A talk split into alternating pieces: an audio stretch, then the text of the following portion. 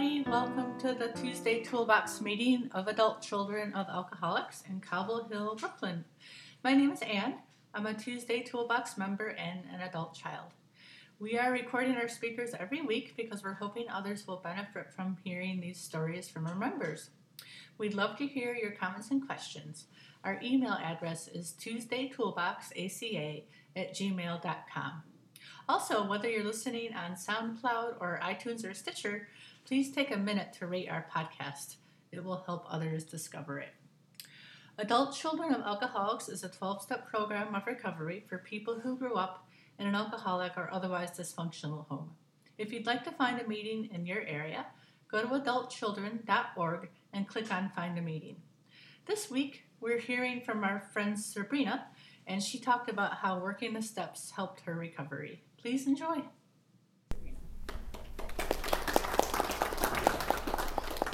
Timing.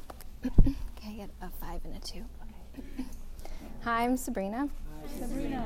Um, I'm really nervous. Speaking in front of a group is incredibly nerve wracking for me, so I hardly even ever share. Um, so I apologize if I skip around or don't make any sense. Um, I was going to talk about the steps as a tool in self love. Um, the steps have been really um, life changing for me. Um, I think just the practice, like having some work to do, um, feels like progress, feels like homework in the school of like emotional well being or something. Um, and I always find that if I put my life down and get into my step work, that there's some like gem um, that's like directly al- applicable to like whatever I'm dealing with in my life. If it's just because like ACA stuff sort of permeates all aspects of my life, but um, it always seems a little bit magical. Um, so like recently, well, I'm on step ten, um, and like just what's going on in my life, I've been like totally over the past couple weeks obsessing about this new person that I met, and I don't know much about him, and so it's this constant sort of buzzing in my mind: Is he going to text? Is he not going to text? Um, does he like me? Does he not like me? Oh my gosh, he texted. Just like shooting into the future, like how's he going to you know integrate into my friend group and i'm going to invite him in on, our like group vacation in march and just like weaving him into my life in this like delicious sort of like refuge of a fantasy um, and that's what it feels like it feels like um, like someone it feels like being rescued like like i've been waiting for this thing to happen and all of my problems are going to be solved i'll finally have love in my life i'll finally have a family i'll finally sell a script all of the pieces that i struggle with are just going to magically come together um, and then i open up step 10 to do my work and think about what I'm going to say here. And it starts, I'll just read this little couple of paragraphs. We have, more courage, we have more courage and inner strength than we think. It is essential that we practice ACA in every area of our lives to continue to grow emotionally and spiritually. We cannot let another person's behavior divert us from our program or give us cause to wander and live unfocused lives. We learn to spot red flags, which once served as excuses to run from our problems. With step 10, we learn to recognize the cues that lead to fantasizing or dissociation. Many adult children use fantasy, daydreaming, and splitting off to avoid being in the moment. We also learn to recognize when we are obsessing on another person or activity to avoid feeling or staying in the moment. With step 10, and with the help of our sponsor or counselor, we can disrupt a fantasy or dissociation, episode. When these dissociative moments happen, we relax and think about what might have happened leading up to the moment. Sometimes the triggering activity occurred days before or hours before. We stop and breathe and get in touch with what is happening. We give our program a chance to work and to meet this challenge. We can make it, we can do this, we can survive our feelings and memories and heal. It was just like, whoa. um, and I feel like that kind of thing happens all the time. Um, so, a little bit about me I've been in the program for a little over a year. I got here at the end of a roller coaster relationship on the heels of a few other roller coaster relationships, and um, it was this push and pull pattern where he's a, he is an addict, um, and they usually are. Um, him it was weed. I didn't really think that was that big a deal, um, but it wasn't just like oh smoke and have fun or relax. It's like all day every day, and if it wasn't weed, it was another substance. Um, so all of my energy went into supporting him and his moods and his depression, taking responsibility for his moods, trying to cheer him up. Um, and then at a certain point, feeling like my needs weren't being met, and then I'd dig in my heels and be like, my needs aren't being met. And he'd be like, well, I guess I can't meet your needs. and then we'd break up, and then we'd both suffer these like overwhelming abandonment feelings. Then we'd come back together, and there'd be heightened intimacy, and that was sort of like the pattern, this, these explosions, and then the intimacy. Um, so when it finally ended, I was devastated. I thought we were going to take a two month break, and I thought I'm going to do all of this work and fix myself so I could salvage the relationship. Um, he went off in his two months and didn't do any of that work. Um, so then it has been this year also of a roller coaster of still being involved, pulling each other back, explosions. And this, like, uh, very much mimicked my relationship with my dad. Um, so, like, my childhood history, um, both my parents were alcoholics when I was really young. I don't really remember it. I remember them having explosive fights, throwing things at each other. Um, I later learned stories from family friends or people around. We used to hang out at this bar when we were really young, and the bartender was a family friend, and she would say that my mom would get smashed and leave me there, and she'd take me home. Um, then, when I was about eight, uh, we moved to Hawaii, and my mom left.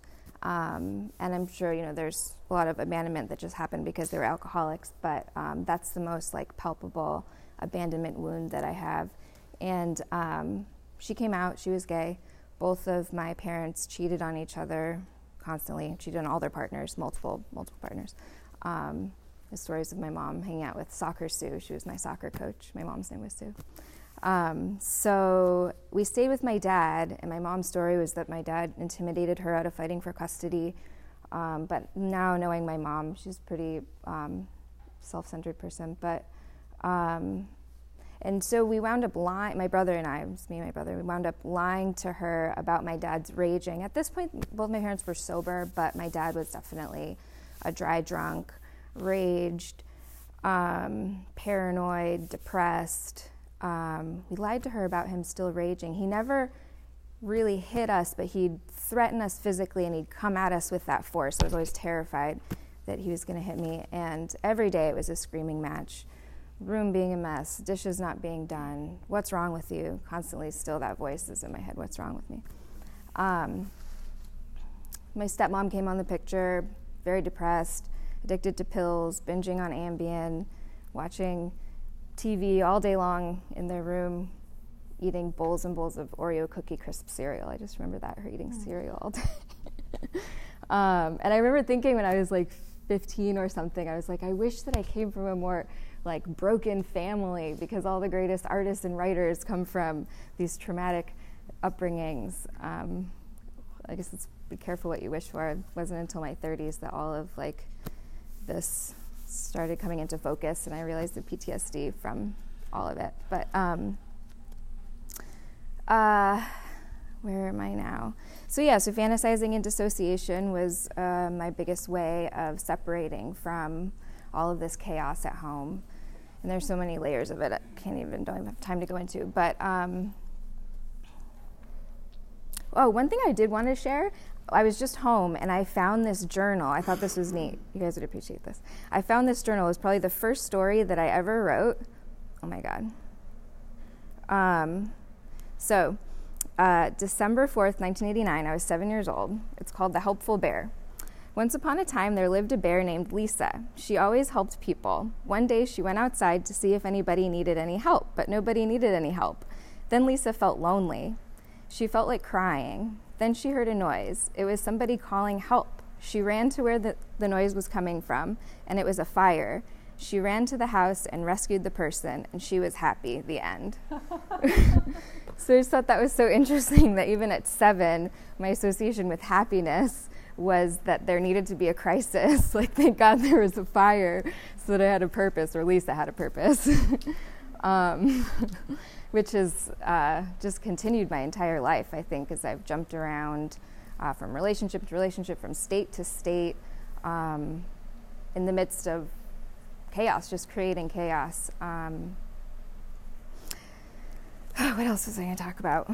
Um, how much time do I have? Seven minutes. Okay, wow.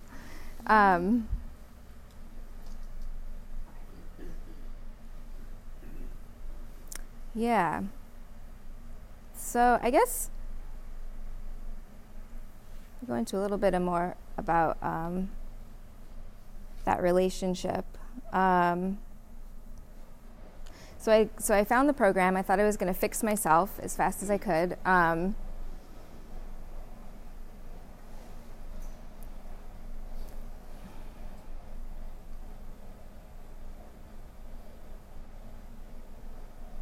um, lost my train of thought. Um, so I guess what I was just going to talk about was um, this idea of putting all of my energy on someone else. Um, and I guess underneath that is just the absolute like lack of self-love. Um, and this program has been so helpful in me just like learning how to do the smallest things to make myself feel um, centered um, and mm, validated from within instead of constantly seeking external validation. Um, so it's going to read a little bit about self love in here.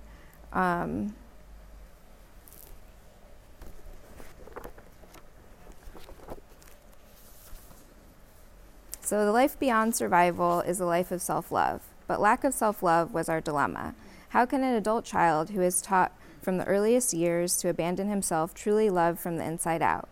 We have an answer grounded in ACA experience. The love is there and God given. The love has always been there. We need a power to reawaken this love from within. The main focus of this book is to help you find a power greater than yourself to transport you from mere survival to self love. We believe that loving oneself is the only way we can truly recognize God because God is love. Learning to love ourselves and connect with our higher power addresses our original cause of self hate or self abandonment. Since childhood, we have carried a wound created by our, pr- our primary relationship with our parents or family. We were ruptured emotionally and spiritually as children. To survive, we live by the laundry list traits which reject self love and God. Driven by fear and para alcoholism, we sought an unending number of relationships, schemes, and addictions in an effort to connect with someone who would fix us or let us fix them. We tried hard, but it never worked. We cannot find love or a higher power in someone else. It must begin with us. Um, I don't really feel like I have too much more to say, um, so I'm just going to end with that. Thank you.